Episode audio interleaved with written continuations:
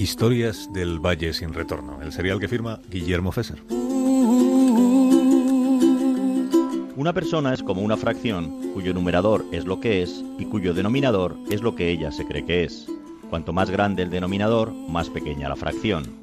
José Julio termina de escuchar la cita y no quiere ni imaginarse lo que habría sido de la literatura sin León Tolstoy.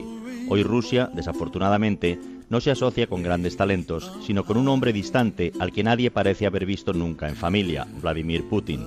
En la sala de profesores del college, José Julio escucha al director del departamento de Russian Studies, que acaba de regresar de Moscú. Explica a un puñado de colegas que aunque manifestarse contra el gobierno ya no supone la cárcel, te ponen una multa de 13.000 rublos. Si no pagas en dos semanas, te quitan la vivienda. Muchos rusos se han cansado de luchar, les dice. Han tirado la toalla y los occidentales han acrecentado sus temores. As we mientras hablamos, la embajada alemana construye a toda prisa un muro en torno a sus instalaciones y la embajada norteamericana, que ya lo tenía, aumenta el suyo en altura. José Julio desvía por un momento su atención hacia la ventana. Los edificios victorianos del campus se recortan contra una hierba en la que empiezan a aterrizar las primeras hojas. Entre los estudiantes hay rostros nuevos y otros que se echan en falta, aunque no por mucho tiempo. Las generaciones se suceden, la memoria se desvanece. Rusia ya no se asocia a Tolstoy. New Jersey, que hasta antes de ayer fue sinónimo de Thomas Alva Edison, hoy es solo Bruce Springsteen. Pero para eso está la historia, para poner en perspectiva el presente. Estados Unidos no podría entenderse sin una guerra civil que terminó hace ahora 150 años y de la que con ese motivo empiezan a aflorar por fin algunos detalles, no para los historiadores, como José Julio, que ya los conocían, sino para el gran público que los ignoraba. De entrada, se pensó que la mitad del país se pegó con la otra media, y nada más lejos de la realidad. Los del norte eran 22 millones y los del sur solo 9. Muchos menos todavía si a esta cifra le restas los 4 millones de esclavos a los que sus amos jamás hubieran prestado un arma, o sea, 22 contra 5.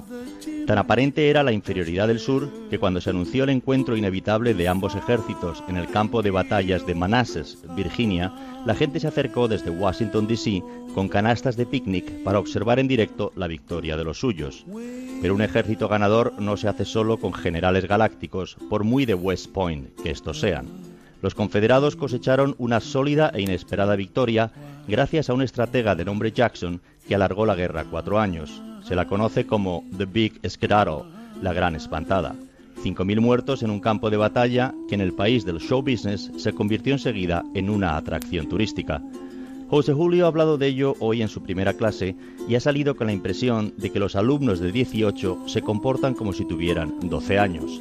Al teléfono con mamá entre clase y clase, What's up, ma'am?